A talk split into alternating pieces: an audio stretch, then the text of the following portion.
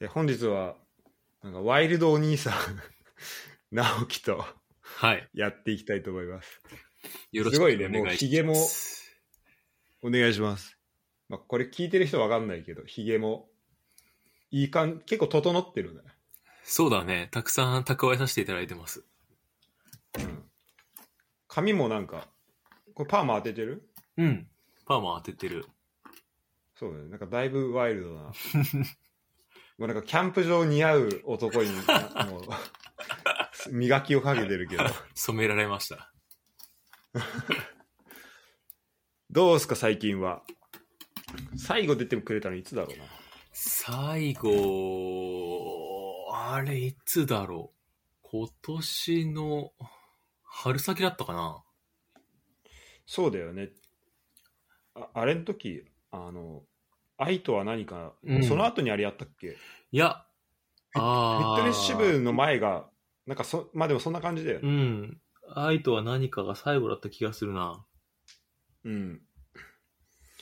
ちなみにあの、昨日ね、かこちゃんとちえりと、あの、撮って、ほうほうほう。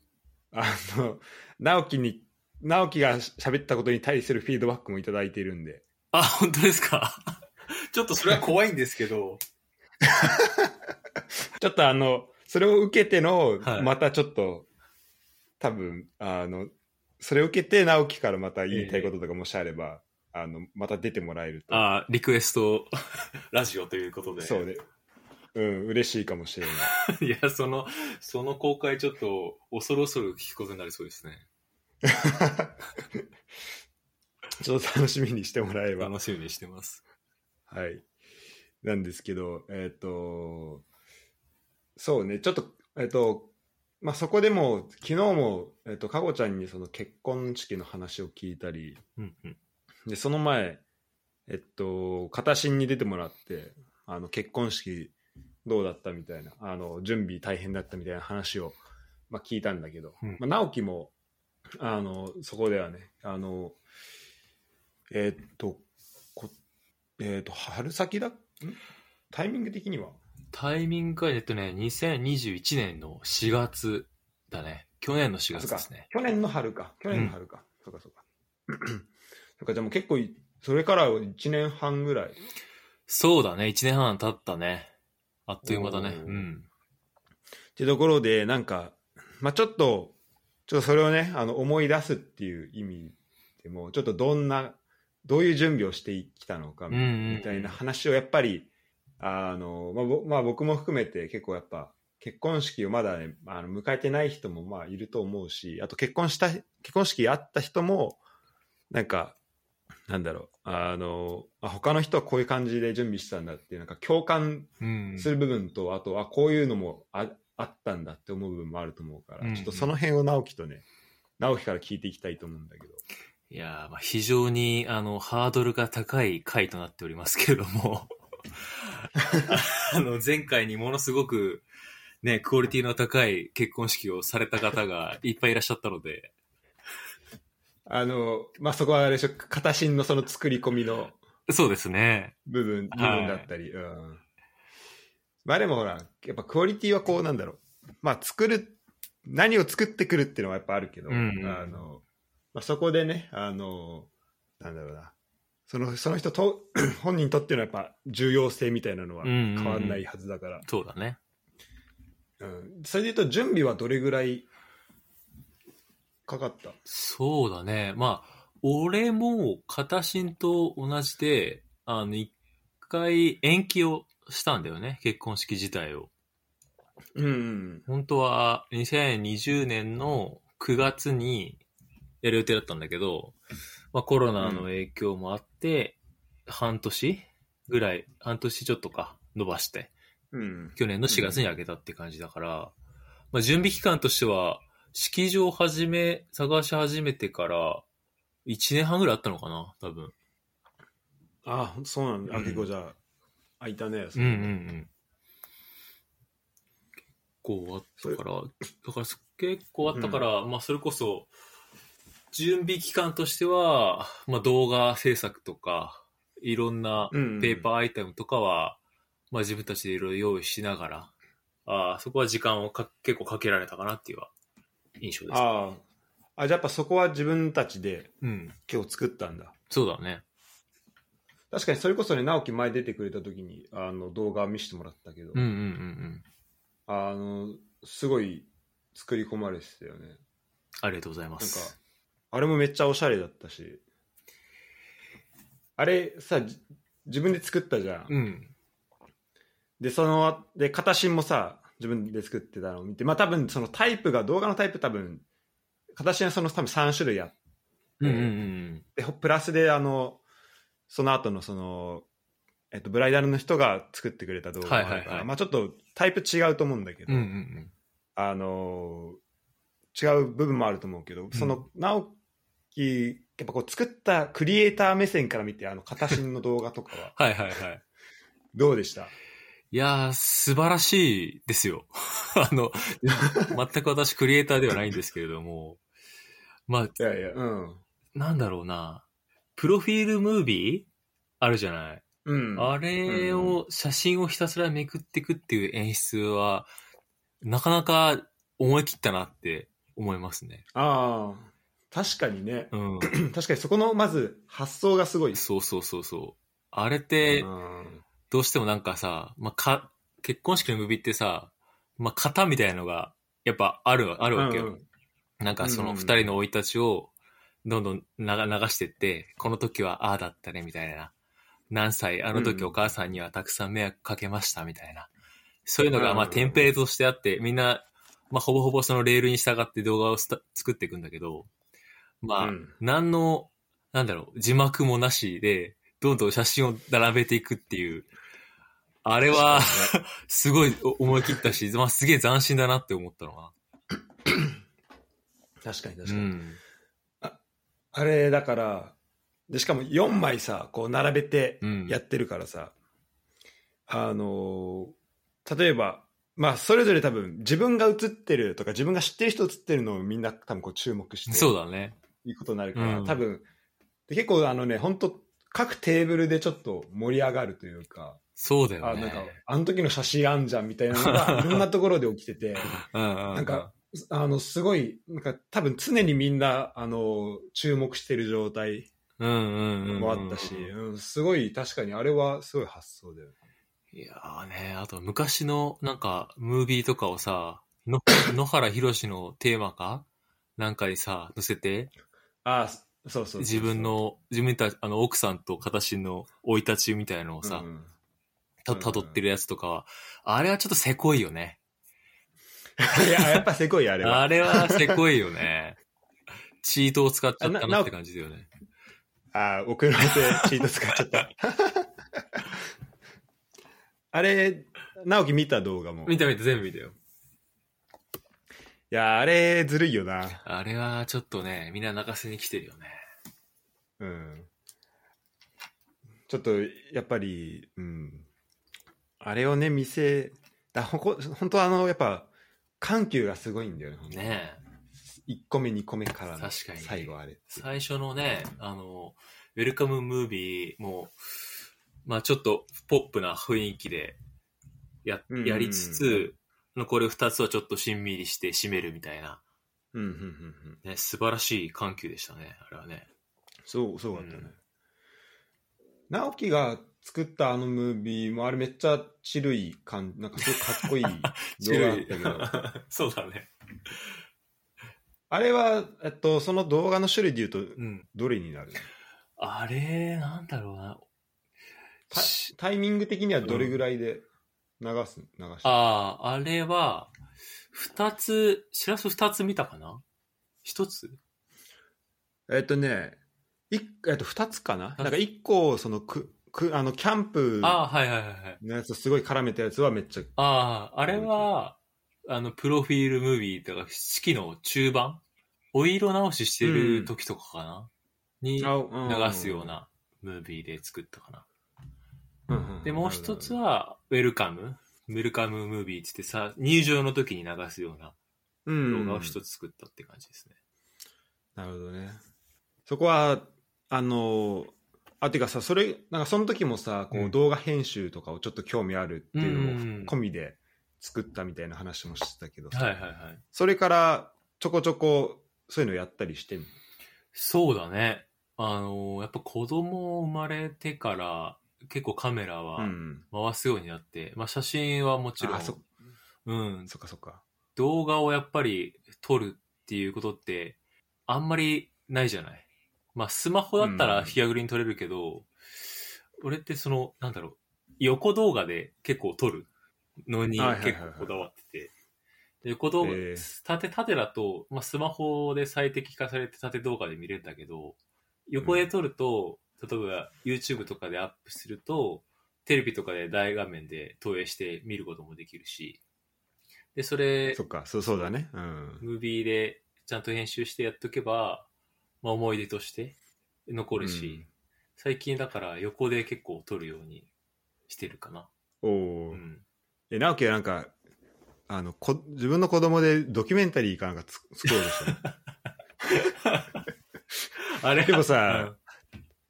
多分さ子供多分片新と直樹の子多分二人ともさもう今動画も撮って、で動画の編集もできてみたいになるとさ多分子供を育った時びっくりするよね 多分なんかめっちゃ編集された自分の 子供の時の動画あるわみたいな うんどうなんだろうね。お俺が生まれた時、俺の子供、俺のさ、赤ちゃんの時の写真さ、全然なくてさ、実家に。 あそうなんだそうへえまあ、あ姉が二人いてそっさか、そうそう。そっかそっか姉の写真はめっちゃあるんだけど、俺第3、三人目だったからさ、全然写真がなくて。だから、末っ子少ないって言うようね、んうんうん。だから余計に写思い出はなんか残しといた方がいいかなと思って、結構バシャバシャ撮ってるけど。いいね、うんいいね。確かに今本当さ、手軽にビデオ自体撮れるのはいいよね。そうだねいのとね。だからインスタのリールとかも簡単にさ、編集できできて、簡単に音楽とかつけられるからさ。ああね、うん。え、結構それで作ったりしてんのいや、でもリール作ったのはこの前投稿したやつ1個だけだよね。ああ、はいはうい。ん。あ、マジか。編集、編集自体は違う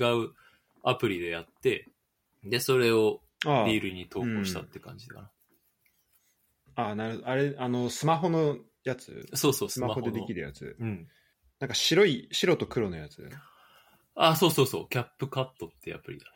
ああ、そう、結なん構か、有名な。おきんあの、あれだわ、うん、なんか、最近ランキングでめっちゃ上の方で見るわ、うんアプリ、これ。あ、これやっぱいいんだ。これが一番、手スがマホアプリだとうん使いやすいかな。へえ。もうすごいね。スマホで、あの多分片新はそのパソコン使って、うんうんうん。特にあの最初のオープニングのやつとかはやってたと思うけど、あれね。あれスマホでやってんのすごい。うん。あれ、あの、確かにクオリティビルとパソコンでしか無理だなって、あ、思うよ。あのああ、そうなんだ。形の。ままあ確かに。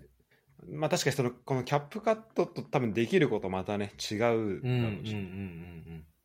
アニメーションとかそう結そ構う使そえうる。そうできるちょっとさ、あの、結婚式のさ、基本のこと聞いていい俺、なん、うんマジなんも、多分俺、今回日本帰った時の2つが、うん。うんとあまあ一応その前にも出てるのはあるけど、うん。もうなんかなんだろうな、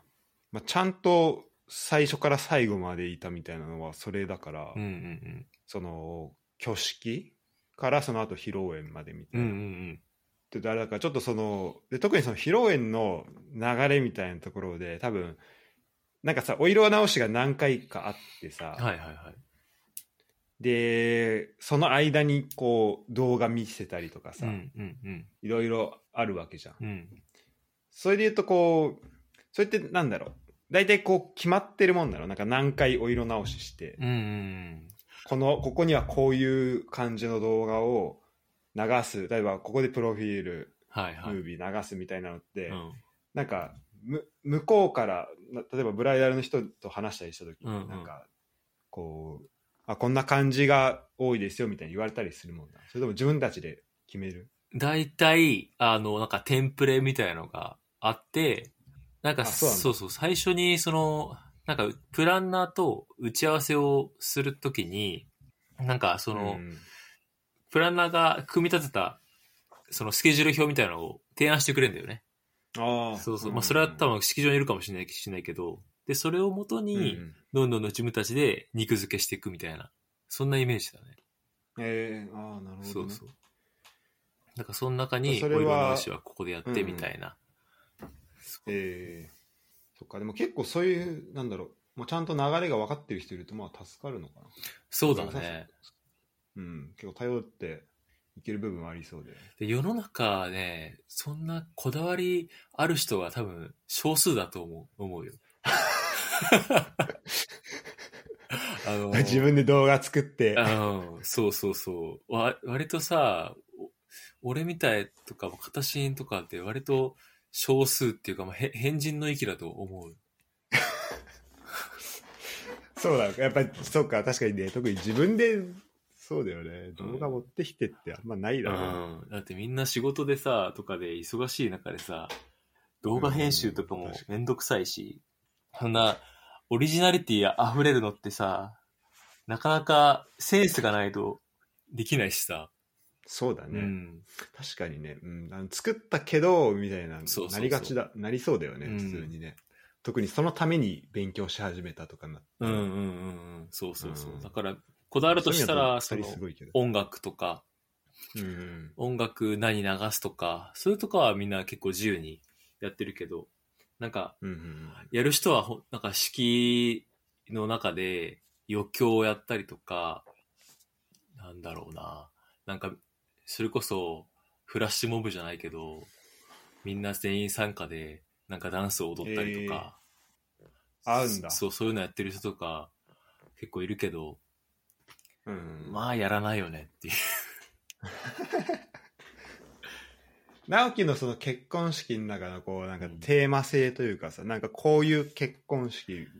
にしたいみたいなのはあったの、その奥さんと話したりする中ででも。えーまあ、そうは、さっき言ったテーマあれだけど、俺もあんまりこだわりなかったからな。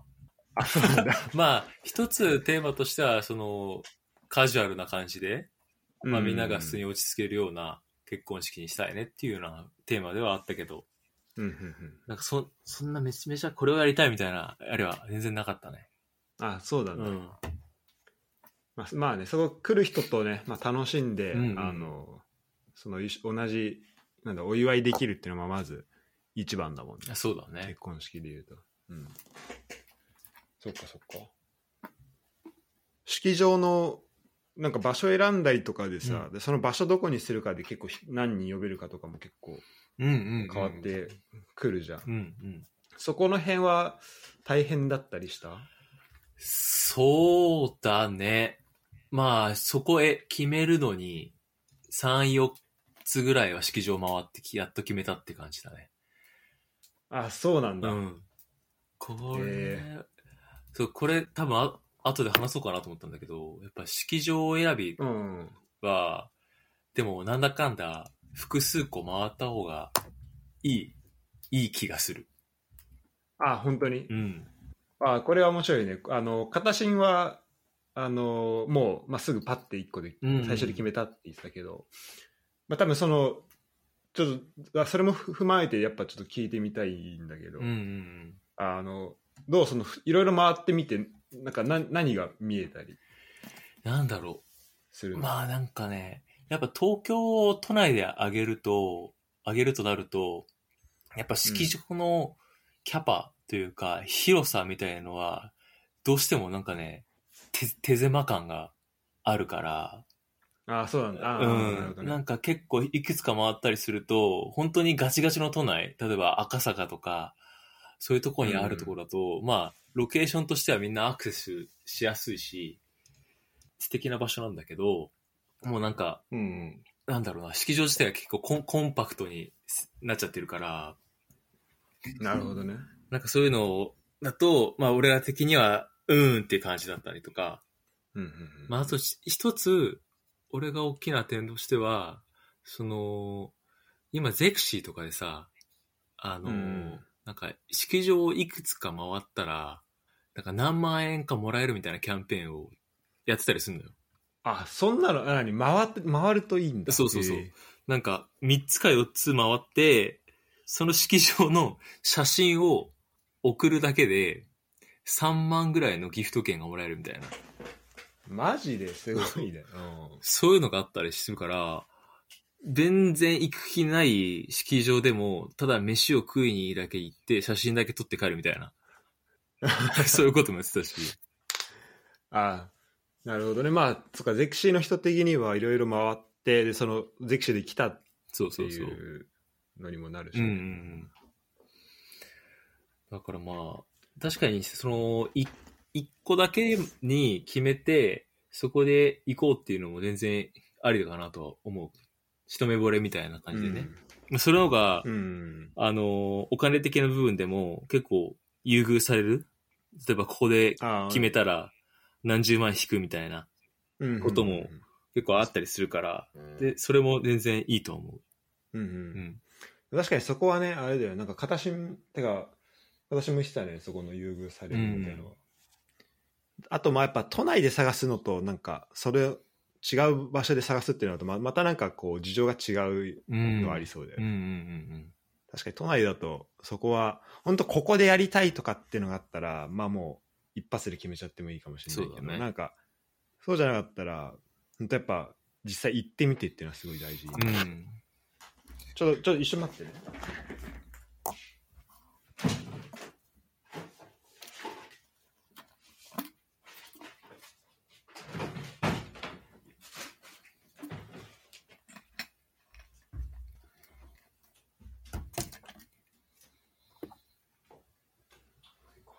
ちょな直樹からあの招待状すぐ出てくるかなと思ったけど見つかんなかった俺、知らせに送ってたっけなんかねあの一応その紙でもなんか実家にああった気がする。全然それを持って帰っ捨てもらたて気構わがないするけど。いや、結構で、あの、残してるよ、あみんなから。まあ、あの、うん。はい、行けなかったのもあるし。え、それじゃあ場所は結局、どの辺に、てか、どういう式場になったの場所は、てか豊洲うん。あ豊洲であいいねそう、なんかできたばっかのとこだって、でめ目の前がもう海で、レインボーブリッジかなんかかな。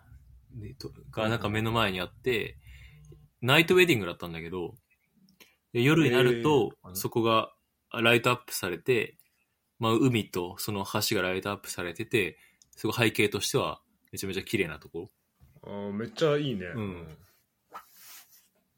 あ豊洲の行ったことあるかもな。最近できたんだよね。あ、じゃあ違うかも。なんか俺行ったの3、4年ぐらい前だから。なんかアニベルセルはいはいはいはい。まあそこだようねん。そこ有名だよね、豊洲でね。あ、そうなんだ。ん。そこのやっぱ決め手はやっぱそういうなんだろう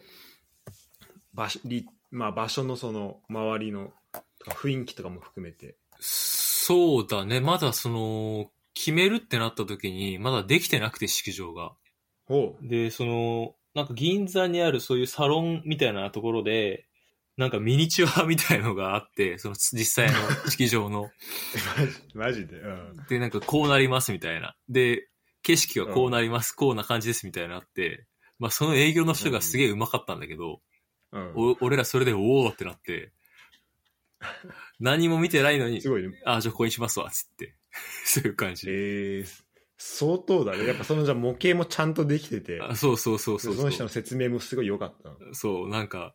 その動線的にも良かった。その披露、あの、挙式上げてから、式上げてかうんらその披露宴に行くまでの動線とか、なんかそのゲストたちの動線とかも全部考えられてて、あ、いいね。えまあ、ミニチュアだからこそ上から覗いた時に、こういった動線になりますみたいなのが分かってー、あー確かにそうそうんよかったな、それすは。ごいなななかなかいないんじゃないその新しくでき るそうだねできる前のところのやつそをうだよね。紹介されるってね、それで言うとそのプランナーの人とのうん。コミュニケーションみたいなのはそのいい最初から1年半ぐらいうん。かかったって言ったけどあの、うん。きえー、と式上げるまでそこは結構なんだろう綿密に取っていくもんなのそうだね。でも最初は、1ヶ月に1回とか、かな。その、始まる3ヶ月前ぐらいまで1ヶ月に1回だったかな。で、なんか始まうる、んさんそんぐらいの直前になったら、 2週に一遍とかだったかな。まあ、ず、当時コロナとかもあったから、ズームとかも駆使しながあら、あ打ち合わせなたるりとかして、ほどねうんんんそうだね。そこまでなんかガチガチにやったりはしなかったね。まあ、それこそ、その準備期間が結構長かったから、まあ、ゆっくうりんうんやりましょうっていう感じで。ああうん。まあそっかそっかそうだよねぎまあ落ち着いてできるよねうん、う30分のところね、ん。そうそうそうそう。なんかあのユダがその教えてくれたんだけどやっぱその、オプションをさいすごいこれどうですかって言われるから、あのなんだろうまあ気をつけた方がいいよみたいなそのもうとりあえず後で決めたらいいやと思ってるとなんか何で入れたか何で入れてないか分かんなくなるからみたうんいうんうんう。なん言ってたんだけど、そそういうのはどうだった結構いろいろ入れたなんかそこ選ぶのも楽しそうだなと思うんだけどいオやプションどれ入れていいオプションとの戦いだよ、結婚式は。 あそう 本当に。あいつらマジで何でも入れてききやがるからさ。どういうのがあるのオプシオプションって。まあなんだろうな。その、みんながさ、その手に取ってる席次表とか、そのさっうんきさっきの席次、あの、招待状とか、あれも、言ったらその業者が手配、業者に手配をかければ、あっち側で全部やってくれるわけよ。うんうん、だけど、まあ、いわゆるペーパーアイテムそういうペーパーアイテムは、結構みんなで DIY をするっていう人は結構多くて、うん DIY するとどんぐらいだろうまあ、大体金額としては4分の1ぐらいになるのかなそれだけで。そこのペーパーアイテムだけでね。それで頼むとどん、普通にどんぐらいすんのいや、結構かかるよ。多分、1通5、600円ぐらいするんじゃないかな。あー DIY すると、多分それの4分の1以下になると思う。1通あたり。あ、そうなんだう、ん。だ。だいぶ違うね。だいぶ違うし、俺が一番驚いたのはね、あの、スーツ関係だね、それ衣ああ、装。うん。まあその、奥さん側の、あの、ドレスとかはまだわかるんだけど、まあ結婚式うはんうん奥さんがメインだからさ、別にな何でも着てそもうだよね。いいんだけどさ、その、うん旦那側の、その、タクシードうん。うん。の、その、レンタル、レンタルするんだけど、レンタル料金が、1着7万とか、8万 とか、すんのよ。えーいやいや、、買うならまだわかるけどさ、レンタルで7、8そ万うっだてねみたい。な。レンタルで。そうそうそうだね。でもそこもさ、式場側のうまい策略でさ、あの、それもうん。持ち込み、まあ、わ我々で用意して、式場側に持ち込みできますかみたいなことを質問するのよ。うんしたらさ、その、ちゃんとその最初の見積もりかなんかの、その前提条件とかに書いてあるのよ。その、このプランは、あの、お客様側からの持ち込みは一切できませんみたいな。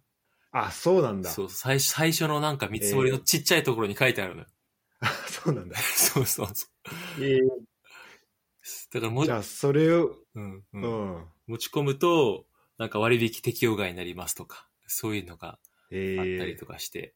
うわー、マジかよ、みたいな。そういうとこで取っていくんだね、金を、みたい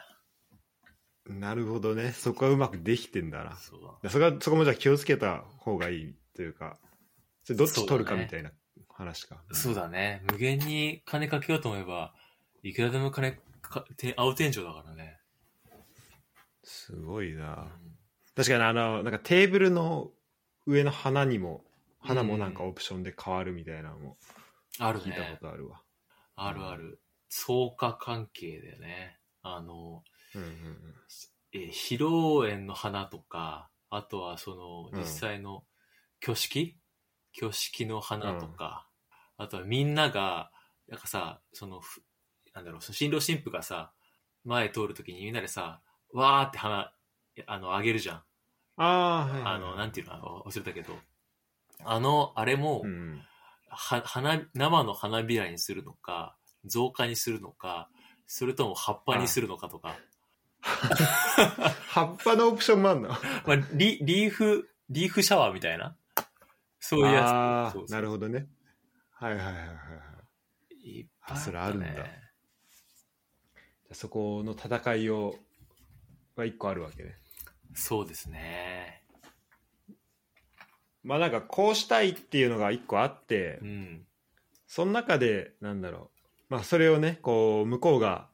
クオリティ高く準備してくれるっていう分には、うんうんうん。まあ、ある程度払払える部分とかそはうだね。あるのかなとは思うけど、うん。まあ、こだわりのポイントと、まあ、別に力入れなくていいかなっていうポイントが、そのお互いの中でちゃんとあれば、結構うまくいくんだけどね。ああ、確かにね、そこ大事だね。うん。えじゃあそれで言うとあのそうさっき持ち込みができないっていうのはその動画とかは大丈夫だったんだそうだね、動画とかは、あの、まあ、動画も、あの、業者にお任せすることもできるんだけど、 それ こそ。まあ、それも多分1本10万とか15万ぐらい、多分するから。そうだよねしそうそだうよねそれは、多分それは結構みんな、なんか、何かしらで作ったり、プロフィールムービーとかは作ったりとかする人結構多いんじゃないかなと思うんだけど、ああやっぱそうなんだうんそうだね。えででも面白いなてか今そう話聞いて思い出したけどこのポッドキャスト出てくれる人でなんかブライダル側でうん。パートタイムだけど仕事をしてた人いたからちょっとそいつの話聞きたくなったら、なんかちょっと裏側みたいなのほ、ね、聞きたい よね。ねえ聞きたいよ ねねあちょっと聞いてみよめっちゃ聞きになうる。そうね結構さ、そのプランナーさんともさ、メールとかでさ、やりとりとかす、うんしてたけどさ、うんうんなんかプランナーさんがその、火水休みだったかな水木休みだったからで、だで、平日休みで、うんまあ、休みのに何もかかわらず、普通にメール返ってきたりとかするし、マジか。あーもう深夜あー11時とか12時になってもメール返ってきたりとかするから、いまあやー、すごいちょっな。とやばそうだなっていう匂いはするけどね。日本だ な。うんそっか、確かにね。まあ、確かにプランナー特に大変そうだよね。多分ね、うんそいつ、その人は、うん。あのー当日、その式場行って、多分裏で、うん。まあ、裏方でこういろいろやってる人みたいな感じはいはいはいはいはだと思うけど、い。なるどほど。確かに、本当プランナーの人、そこはね、なんか本当一緒に作り上げていくみたいな部分はあるけど、どうなののやっぱそこはさ、まあ、早く帰ってきた方が嬉しいは嬉しいと思うけどさ、うんうんうんそんなに、そんなな深夜とかまで頑張んなくていいよ、みたい な、なる、さすがうん。いに。やー、なるね。 嬉ししいかけも別ど。にそんな直前だったりするわけじゃないもんね。そうそうそう。別に切羽詰まってるわけじゃないから。うん。そうそうそう。わかるわ。それね、あの、まあちょっと、あの、はなんだろう、研究とかやるときうんで、その、研究室選ぶときとかに、その、どの先生を選ぶのかみたいなのもちょっと、うんそう、ポイントあって、うん。例えば夜にメールなんか大体その研究する人って、まあ、研究室入るんだけど、 うん。でその先生その研究室をその先生教授がまあ自分の研究室持ってるのになんか俺だったら白戸研究室みたいな、うん持っててでそこに例えば学部の34年で入ったりして研究したりするんだけどまあ会社と同じようになんかまあブラック研究室みたいなのもまあなんかあったりするらしくて。へでそこの見分け方として、うんあ夜にメールして、えうん。で深夜なんか1時とか2時でもかいあのメール返ってくる先生はちょっとやばいみたいな なるほどね。ちょ同じことを生徒に求めてくる可能性があるから、そうだよねうんであの土日にメール返ってくるとやばいみたいなのがあって先生としてはね、それはまあ、レス早く返した方がいいのかなみたいな思ってるだけど、逆に捉えられちゃうそうそうよねそうれねそうそうそうそうそこはねだからまあ怖いところではあるよねうん、なるほどじゃあどうその結婚式終わって、うん。なんだろう 1, か1年半とかうんうん経ってもうだいぶ慣れてきたそのまあもうすっかり、うん。うん。でもうお子さんも生まれてそうですね。まあ、もうけ、新婚感は薄れてきてるよね。ああそうなんだうん席自、席自体入れたのは、2019年の2月とかだから、ああ一そっかそっか二そうだね2、2年ちょっとか経ってるのか。だからまあ、そうだね。もう慣れちゃってるって感じですよね。まあ子供が生まれてから生活は結構変わったりとかしたけど、まあそれもうんうん新しい刺激となって、結構毎日楽しいけど。うん。どどうですかい育児のところは育児は楽しいっすよ。楽しい、うん。大変な面はあんまり感じないかな。え大変大変って結構みんな言うけど、まあなんか、我が子が幸いにも、あまりにも、あまり泣かない子なんですよ。あ、そうなんだ。そう。なんか1ヶ月2ヶ月目はまあ夜泣いてたりとかしたけど、うん、今夜通し寝るようになったし、うん。そう、まあなんかへーじか、ゃあもう感触みたいな、まあギャン泣きみたいなこともあんまないんで、ええ全然やりやすいですね。今何ヶ月今、5です。5ヶ月ですね。 ?5 ヶ月。おーじゃあもう、ふ普通で言うとどうなの ?5 ヶ月目って、うん。結構まあもう、泣く子はもう元気に泣いて。そうだね。なんか、寝返りしようになって、首も座って、まあ、なんとなく、うその、お父さんお母さんのことが見えるようになってきてみたいな感じで、う結構赤ちゃんにとってもいろんな刺激が日々入ってくるような感じで、まあ、えー体の結構自由も器用になってきて、うんうん。あーうんミルク飲みたいとか、寝返りしたいとかうでん、それこそそ、それを、それを、その欲求欲しさに結構ギャン泣きとかしたりとか、ああ、なるほどね。あうとん外に行って、なんか知らない人とか、新しい場所とかに行くと、場所見知り、人見知りとかして泣いたりとか、ああ、なるほど、なるほうど。ん、そういう時期に差し掛かってくる頃かなっていう感じかね。じゃあそういうのはあんまなく、本当うなるほどん。今んとこ、あんまりないっすね。幸いにも。まあ、この先や、もしかしたらでかいのが来るかもしれないけど。うん。そっか。あ男の子、女の子で言うと。女の子です。あ女の子。はい。じゃあ、じゃあもう可愛くて仕方ない。やばいっすね。 それこそね、ピー、ピーちゃん予約しって言ってたもんね。怖い わ。怖いね。えでもやっぱそこはさ、なんだろう。なん、なんだろうな。やっぱその自分の子ってやっぱすごい、なんか特別な感じはする、なん、なんつうのそうだね。なんか俺もそんなに赤ちゃん興味なかったんだわ。その生まれるまで。う。なんか、まあ、こうい、こういう言い方するとあれだけど、あんまりその、人の赤ちゃんを見ても、うわ、めちゃくちゃ可愛いみたいな感じは、うんもちろん可愛いんだけど、めっちゃ可愛いみたいな感情にあんまりならなかったんだけど、まあ、やっぱうん我が子が生まれると、なんて形容したらいいのかわかんないけど、まあ、なんだろうね。可愛いよね。もうそ、それ、それに尽きる。うん。うん。そうだね。なんかよく、うん、そっかそっか。やっぱその、なんだろう。もうお世話するのも全然うん。苦じゃないというか、本当もううん逆に力もらえるみたいな、そんな感じ。そうだね。なんか、全然泣いてても可愛いし、うん。うんこですら可愛いし。あ、もう本当すべてが、マジで、ああの、目に入れても痛くないみたいな。そうだね。うん。すごいな。まあそうなるんだね、やっぱなねる。かもしれない。うん、そうな、みんななるかもしれないよ、そんな。うん。まあいや、でもそんぐらい可愛いだろうな、やっぱね。そっか。なんかどっか一緒に行ったりみたいなのは、してる、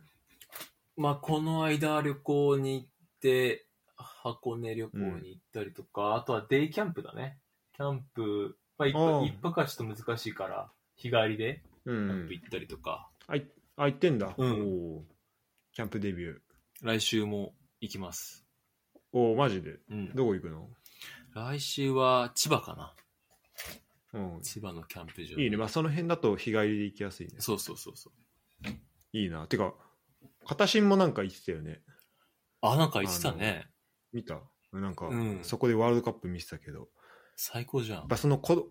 ね、お子さん連れてうんキャンプして、ってのもいいねなんかちっちゃいうちうに、んうんうん、そうそうそう。うんそれこそすごい刺激じゃないいろんな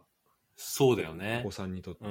うんやっぱ今、結構無菌状態っていうかさ、まあ、コロナのせいもあってさ、うんやっぱうん下界にあんまり触れさせないみたいなことがさ、世の中のね風潮としてあるからさ、やっぱキャンプで、まあ自然、虫とか、まあ今の季節いないけど、まあそういう土とか、草とか、うんそういうふうなものに触れ合える機会っていうのは結構貴重だと思うよね。ねうん。めっちゃ思うわなんか本当無菌社会だよね今ねね。本当に。うんだからそういう意味だと本当キャンプっていいよねマジで改めて思うキャンプいけどうんそっかじゃあもう本当育児はもう、まあ、今のところ大変なこともなく そうですね。まあ、その奥さんが、あの、めちゃめちゃ大変な思いをしてるかもしれないですけど、僕は少なくともあんまり大変だとは思ってないですね。可愛く、 はい結構そこはどうなん協力してあのいろいろやってるそうですね。あの、僕的には、まあ、やってるかなっていう感じなんですけど、まあ、ちょっとこれを言ってしまうと、世の中のお母さんたちにお前やってないだろっていうふうな、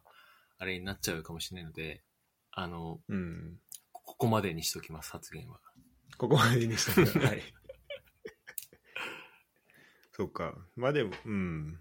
まあお母さんもね、大変、う特にあの子供、生まれた後しばらくとやっぱ大変なのかなってうん、うん、いうふうん、ううんに。思うけど、そこは、まあ協力してね、いけるといいし。そうですね。う。ん。でも直樹はその仕事とかで言うと結構時間の融通は効くうんも、んだ。聞くね。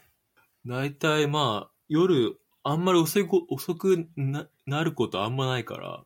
まあ、それこうそん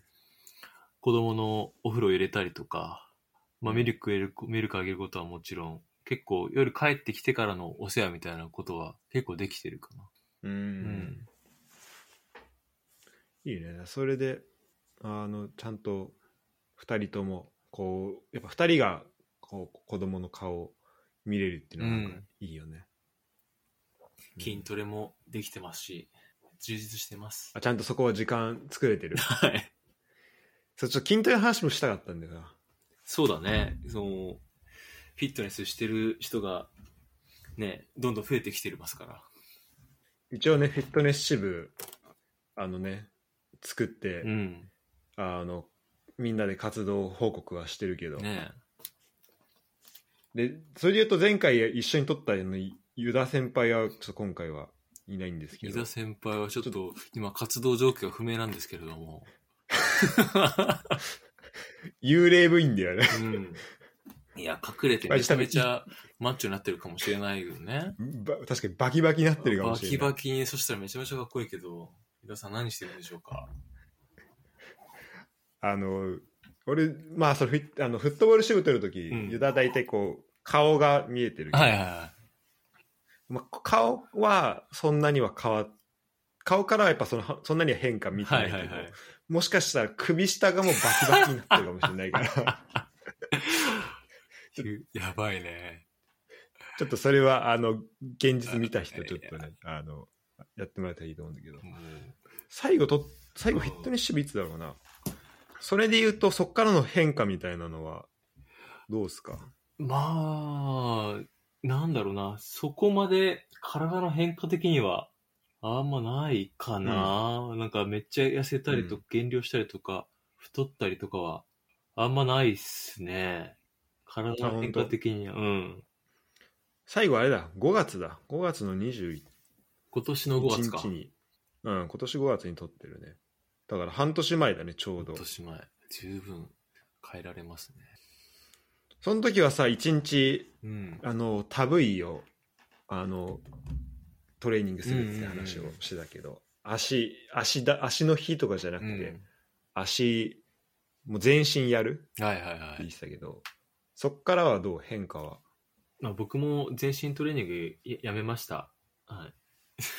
はい。やめまして。どうどうだって、うん、けどんぐらいやってた期間的にいや、でも、あの収録終わって、1ヶ月ちょっとぐらいやってたのかな。まあ、あのぜ、あの前も結構やってたかもし、やってたかけど、割かしすぐやめた気がすうる。んあけそう だね結構 そう。なんか疲れ、疲れちゃうんだよね。ああなんそう。なまあ、まあ、いろんな結局、そうやって、自分に合う、あ、そうだよね。あの合うのがうんやればいいんだけど、結局、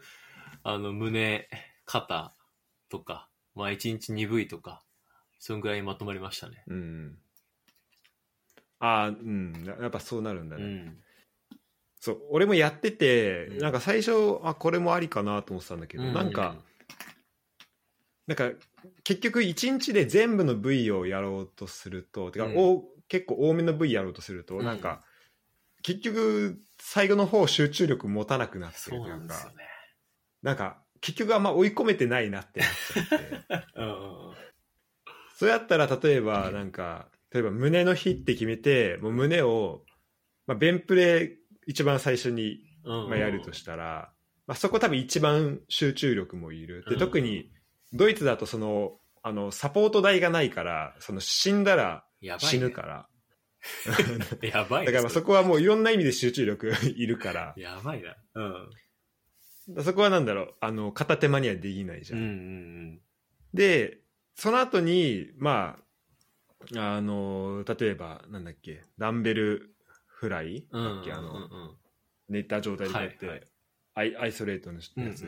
とか、他の、まあ、う例えば三頭筋周りのうんうん。筋肉とかやるのは、まあ集中力もちろん必要だけどそのフリーウェイトのそのベンプレとかよりはそんな神経使わなくて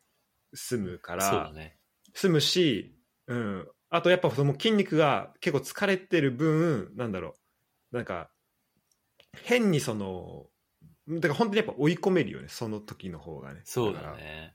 ちゃんと筋肉をこう自分の行きたい方向に向かわせらあれる感はやっぱあるなある程度なん感か、い予備疲労っていう考え方で、その、筋肉にある程度刺激が入ってるから、その、ちょっと、ちょっとしたえー予備疲労重量でも、あの、すぐ入るっていうか、その刺激筋肉に刺激がね。うんうんうんうんだから俺も、あ予備疲労って言うんだそうそうそう、なんか、まあ、ベンプレとかはもうメインの疲労になっちゃうけど、例えば、あの、うん肩のチューブとか、結構肩って結構効かせにくいんだ、じゃん。わかるわかるそうそう。うんだからそういう時は予備疲労っていうので、なんか軽い重量で2、30回まずやってから、ああ、なんかここに来てるなーっていう感覚を体にちょっと染みつけてから、メインのセットでやるみたいな。なるほどねそうそう、そういうのは予備疲労法って言うんだけど、それをやると結構あじゃあジャストに入る。そっかじゃあそういう意味だとやっぱそのアップでやるみたいなのは結構大事なんだねその軽い重量で最初にやめっったちゃりす大る事み。たいなのはうん最近さ、筋トレしててさ、まあ激しい頭痛に襲われてさ、もう大丈夫しから知らすないですなんか筋トレしてるときに頭痛えとか頭痛はあんまないかもな俺ないかあの久々にやるとめっちゃ痛くなる時それはちょっとさ必尿科に行った方がいいんじゃないこれは あるいやない激しい激しいの痛みないねないねなないいかそれはなんなかいか重量上げてるときに痛むいや、下半身やってる時はね、だから多分、てかずっと座っ座り仕事してるから、それがやっぱ良くないのかなって気あはあいきいきなり血流が回ってまあお驚いてるみたいな感じなのかな。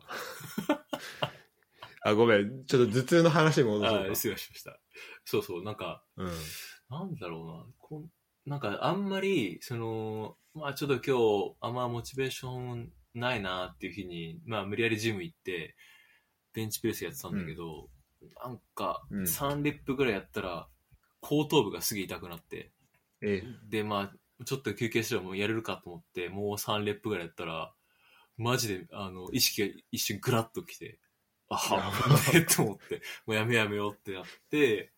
で、3日ぐらい置いてまたやったんだけど、まあその時も、すげえ頭痛が来て、うわ、やべえなーってなったんだけど、まあいろいろ調べてったら、なんか、老作性頭痛っていうので、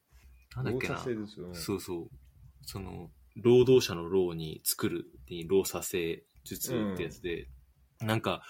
筋トレを生きんで、例えば息止めて、思いっきり重いものを持ち上げたりすると、から頭に血が上って、頭の血管が一時一時的にちょっと、あの、膨れ上が、膨れ上がっちゃう。まあ、えー頭にちょっと血が上っちゃうみたいな。うん。そういうのがあって、まあそれって結構、ウォーミングアップがあんまりやってない時とかに結構起きるあ、なんだ。うんそう。まあ、特にこういう寒い冬とか、気温が低い時とかに、あまり体が温まってない状態でやると結構起きやすいみたいな。あーじゃあ結構みんな気をつけなきゃいけないあことだそね、うそうそうそう。マジで、結構筋トレやってて長いけど、もうそういうのも普通に起きたから、だからそれでストレッチの重要性を身に染みて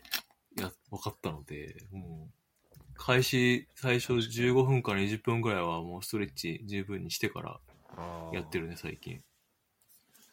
確かにそれはそうだね、うんあのあんまり考えたことなかったけどなんかちょっとあれだよねなんかくもくも膜下出血とかにもつながりそうだけそどうそうそう怖いよそうねそうそう。なんか、ネットで調べるとそれでし死んだ人とかも普通にいるからさ、あマジでうん、怖いのよ。そうねしかも後頭部って結構怖いなうえー、ちょっとそれあれだねみんな気をつけてもらって、ん。うん、ちょっと直樹も気をつけてそうそう。気をつけてください、皆さん。うんユダ気をつけろよ、本当ユダ。 急にね激しくやると体がやっぱそう首からしたらバキバキになってたら多分結構あ体の変化としてはだいぶあるから、ね、そうもうもう何も言えないです、僕。そっかでもじゃあやってる内容としてはもう結構同じことをあのルーティン的な感じにはなってるのうん、そうだね。もう、種目としては最近、同じ種目だね。その、重量変えたりとかはしてるけど、うん、うんあんまり、そう、種目は、まあ前まで結構ちょこちょこ変えてたけど、まあ結構これ入るなっていう種目、何、何個かやって、みうんそその毎週その繰り返しみたいな感じだね。なるほどなるほど、うんなんかその今目標的な感じのなんかあったりするのなんか、、うん。あのなんつうんだっけあのボディビルディングじゃなくてあ、フィジークああれのコンそうフィジークのコンテスト出るみたいな、大会意欲は全くな いですね。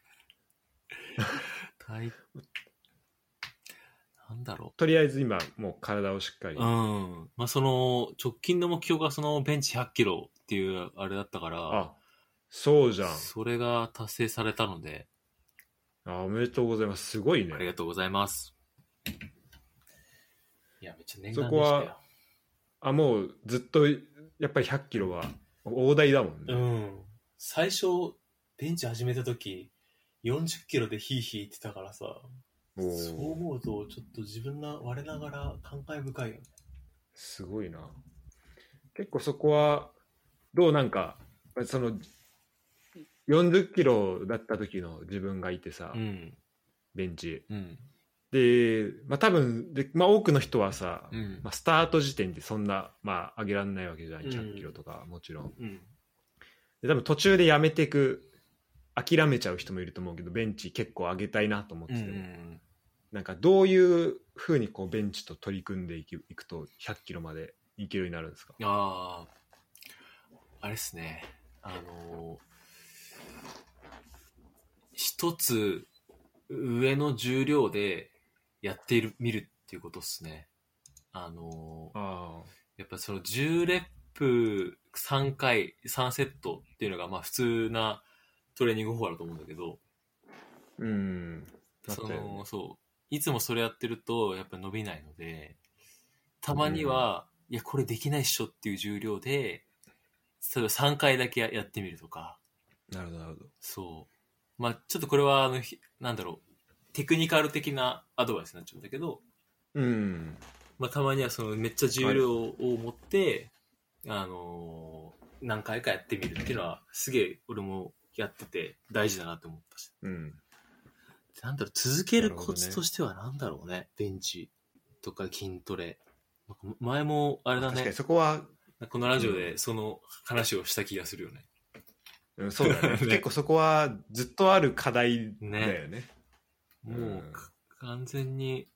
俺の場合は、趣味になっちゃってるからね。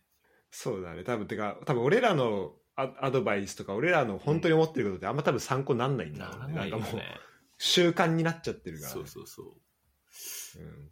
やっぱ、なんだろうな。難しいね。うんまあなんかそ、まあね筋トレとかをするとさ、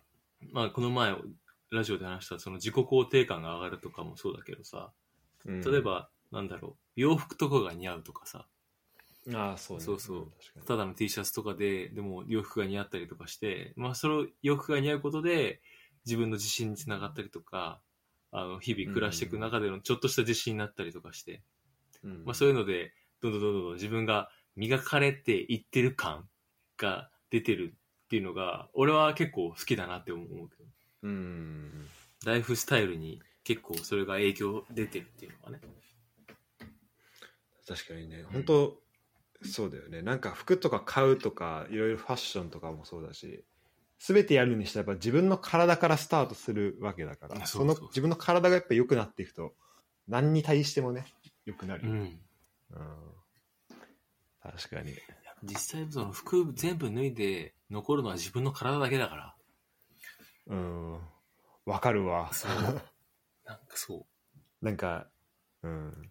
己の体ドイツだと一つで勝負できるものがあればそういいんだよねうんなんかドイツだとさ、うんあのまあ、日本もサウナ文化あるけど、うんまあ、ドイツも結構サウナ有名で、うんでなんかまあ F カーカーっていうその、あの風俗じゃない方ねあでああるんだそういう普通のあのねえっと普通に普通のその元の意味は F カーカーはなんか、うんえっとフリーバディカルチャーみたいなおうそおうおうおのうドイツ語でだからまあ体を自由にするカルチャーっていう意味へえなのうねんだからドイツだとその例えばあんまううちの周りで見ないんだけどその、うんミュンヘンの方とか行ったりすると、うんあのバイエルンの方とかだとなんかその F カーカーパークっていうのがあって、うんそのそのエリアでは裸で歩いていいとかへえだからまあヌーディストビーチの公園版みたいのがあったりするのねえー、そんなんだ。でサウナ行ったりするとあのもう男女混浴だったりもするわけよもうそれはさ、上下すっぽんぽんなのなんか、そういうパンツみたいなのはは履かずにでそうえっと場所によるんだけど例えば水着着用しないといけないとこもあれば、うんえっと、水着着用しちゃいけないとこもあってあ、いけない。おうおうだそこだともうでまあもちろん結構女性だとタオル巻いてる人も多いけど、うん。もう普通にみんなすっぽんぽんで男女、ま、あの混ざってサウナであのあのロウリュみたいなのをやってくれるみたいうなわとこもあ ったりぁ。いいなぁ。あったりしてうんでなんかまああのまあこれねちょっとあんまど言ってどれだけ信用信じてくれるか分かんないけど、うんなんだろう、まあ、やましい気持ちに結構なりそうなんだけど、うんでも、なんかもうね、すぐ慣れちゃうんで、その環境にもうみんな、はいはいはいはあの、もう裸っていうところに。い。もうなんかエロを通り越して、なんかみんなで楽しもうぜみたいな、そういう感じなの。そう、なんか、そう、で、なんかもうね、そう、なんか解放感はやっぱあんのよ。だからその、なんかエロとかじゃない、うん。こう、解放感の、なんだろう、生まれたばっかみたいな。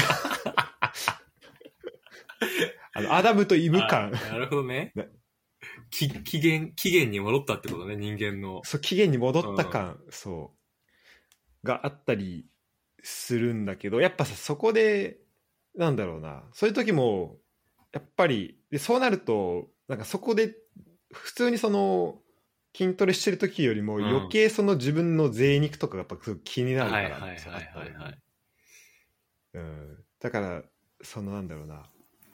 そこもねすごいあのまあそのだから体を自由にしたからこそ、そのうん自分の体に対してすごい意識が向くというか、うんうんうんうん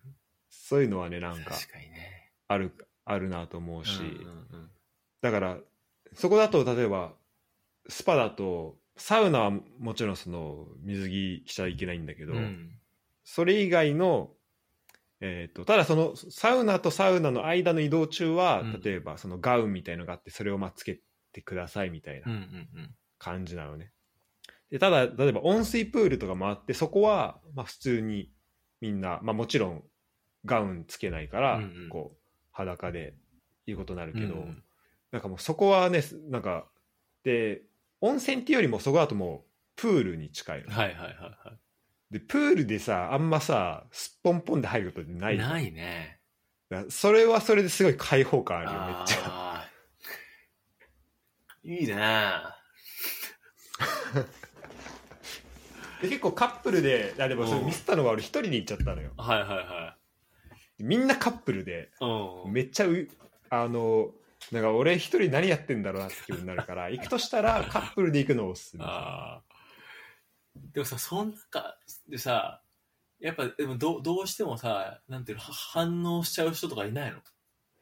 ねあそうだから、まあ、そこ怖いじゃん反応するかどうなんかかってでいうものは反応したら負けみたいな感じなのか そうだと思うな。まあもう思いっきりプールサイドというかプールのその中の端っこで、うん。もうイチャイチャしてるひふ人はいるからあまあ、その人たちの中でどうなってるか分かんないけなどるほどねうん、でもそうねその周りで反応してたら、うんちょっとやばいっていうか多分出てってくださいってなるななるかもしれないそうだねう、ん、日本にそれがいつ流行るかだな。なかなかねそうであの筋トレつながりで言うとそうんのジムに、あの、えっと、日焼けマシーンあんのねうちにおお。で全然使ったことなかったんだけど、うん。なんかあのドイツも10月入ったぐらいからめっちゃ寒くて太陽も全然出なくなって、まあったしあとなんか夏結構俺いい感じで日焼けたから、うんなんか日本帰る前うに、ん。あのなんなんでやると思ったんだっけなまあちょっとなんかあの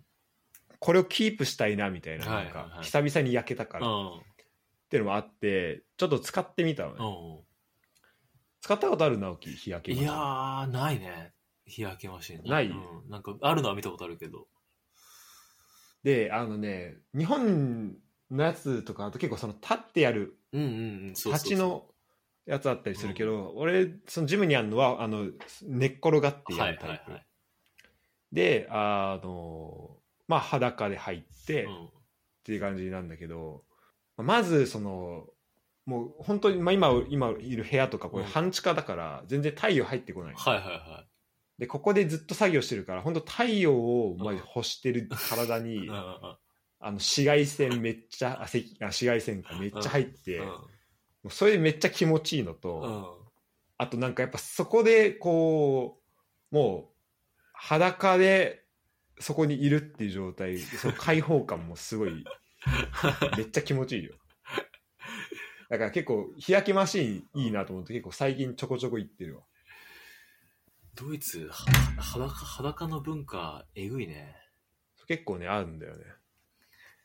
そ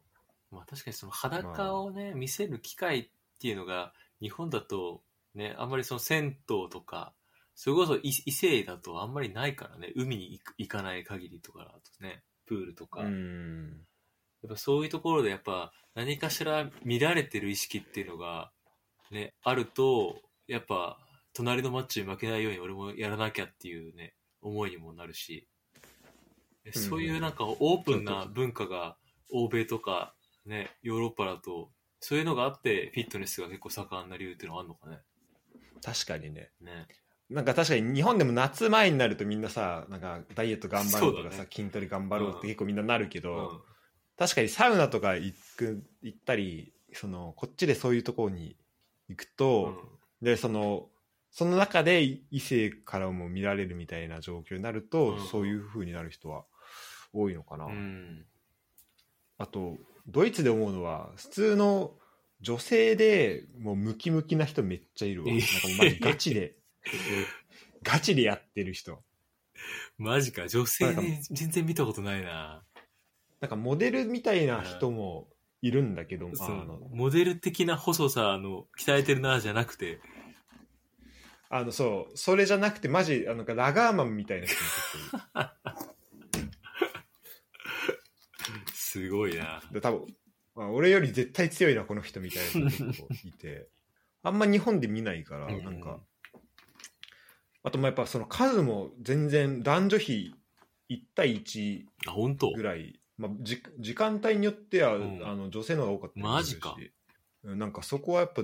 なんかやっぱ文化違うなっていうのはそういう感じるねやっぱそこうんね、まあなんか男性のフィットネス文化は日本も徐々に変わり始めてるけど、女性のフィットネスの、うんに対してのなんか思い込みとかって結構まだあれだよね、勘違いしてるもの結構多いよね。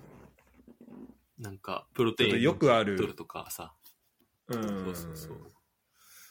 あと筋トレしたらムキムキになっちゃううとんかね、そうそうそうそう。確かにねだからまあそういう変化が、まあ、女性でも結構行ってる人も多いこうまあそのそのフィットネススタジオ増えてくるのと一緒うに、ん、多分増えてはいると思うけどなんか男ほどの男性ほどの増えではないよね多分、うん、そうそうそう。周りでも最近行ってる人みたいなあんま聞かないかうら、うん、んそっかちょっとまたあれだねフィットネス支部開いていろいろ聞きたいけどそうですね、ちょあっと。のユダうんユダ直樹ユダからのそのこの活動報告をねあの聞かないといけないと思ってる だかそうですね。あとは、らね、俺フットボール支部では、うん、うんうんフットボール支部で喋ってるけどもうあえて聞かないようにしてるからそのフィットネス支部の話はもうタブーみたいな 感じになってるあのちゃんとここであのこの、 ね、集まった時に聞く聞あこうと思ってなるほどね。そういうことね。うんそうそうそうそう伊田くんじゃあ楽しみに報告を待ってますので。そうねちょっとね、そそれこそフィットネス支部だったらね、山とかもえぐい量走ってるし、すごいよね吉田とか今も、おっちゃんとかもね、すげえ走ってるから、うん逆、俺走れる人、マジで尊敬するわ。俺全然走れないからあーいさや、筋トレはまあ、できるけどさ、俺、持久走っていうかそういうランニング系マジで弱いし、中学校の時とか、あの、サイ、サイスタ周り走ったじゃん。走ったね俺、下から、下から50番目ぐらいだった気がするからさ、あマジでそんなうん、さ300何位とかだったから、マジかで超苦手だったからさ、サッカー部でそれだと結構怒られるんじゃないの、うん、そうそう、ミッドフィルダーだったけど、うん、で、そのさ、ディフェンスからさ、裏、裏ボール出されんじゃん。で、俺は足、足だけは速かったからさ、裏出されてうもん速攻追いつくわけよ、そのボールに。うんでも、決定力ないから絶対決めき、決められないんだよね。で、相手に取らあ れそうて、なんだまた戻されて、うんでも、体力ないから、ディフェンスも戻れないの。 ずーっと。最初のスプリントだけあ、そう、最初のスプリントだけ速くて、戻るあれがないから、ずっと、え、えのとか、あのー誰だろう。あと、あれだな、後期とかに、戻れ戻れってずっと言われてた記憶がある。あそうなんだじゃあもうマジ直樹側近でできてんだねそうそう体がそうとりあえずディフェンス持ったら俺走るだろうってみんな考えてたからさ、みんな、みんな裏裏出してくんね。あーもう、俺も、すごいね俺も、一瞬そうそう。走るしかないの分かってるからいいんだけどさ。そっかじゃあ瞬発力そこは結構ね対極にあるのかもしれないねその持久力系とそうだね。ベン、うん、確かにその辺も、まあ、このフィットネス支部をねやっあの続けていきたいですうね、んね、みんなでランニングするのは楽しそうだけど、ね。ああそうだね、ううんん確かにあの公共ランマジでおすすめだよ本当うんあのマジ手ぶらで行けるから手ぶらで行けんだ。あ、なんかそういうステーションみたいなのあんだっけ、そうそうそうそうシャワーもあるしタオルとかも、ええシューズとかもレンタルあるし、マジか。それ1回いくらだろうな多分1000円もしない気がするね安っ。うんで結構おすすめやっいいな。ぱ日本いいよそういう意味だとマジなんかおその水回りシャワーとか、うん。そういうラなんかランニングなんか本当便利だよねなんかね、日本に住んでたらね、その、ドイツとか、そっちの方がなんか街並み良くて走りやすそうかなと思っちゃうけど。ああ確かに楽しいのはあるけど、うん。まあ、都内で走れたら、うんやっぱいろんなとこ行けるし楽しいあーなって思うその皇居ランして、はいはういんはい。まあ、皇居ランだったら大体一緒同じとこだけうど、ん。 うんたらもうねちょっと直樹とは今度あれだなボーボボの話を。それ、それ毎回ね、言ってるけど、ボーボー、 そんなフィーチャーされてたっけやっぱこ、やっぱこの2022年、やっぱボーボボです。あの、俺10分ぐらいで終わる気がするよ、ボーボうん、そうだね。俺もそんな気はする。でも多分、あのね、上昇がずっと喋っちゃう可能性はあるけ ど。ー。まあでも、せ、鮮明に、あの、めちゃくちゃ覚えてるシーンとかは何個かあるから、うんまあそれで共有できるかもしれないね。ちょっと一個ね、そう、それを記憶を残しておきたいっていうのはね、あのなるほどね。確かにもう、若い世代とかもボーボーは知らないんじゃないって思うよね。ねなんか本当有名なあのさ最初のファン投票の、うん人気投票の、うん。あのボーボボだけのやつとかはいはい。あれとかちょこちょこ出てくるけど、うんなんか本当そんそれぐらいな気がうする、ん。うん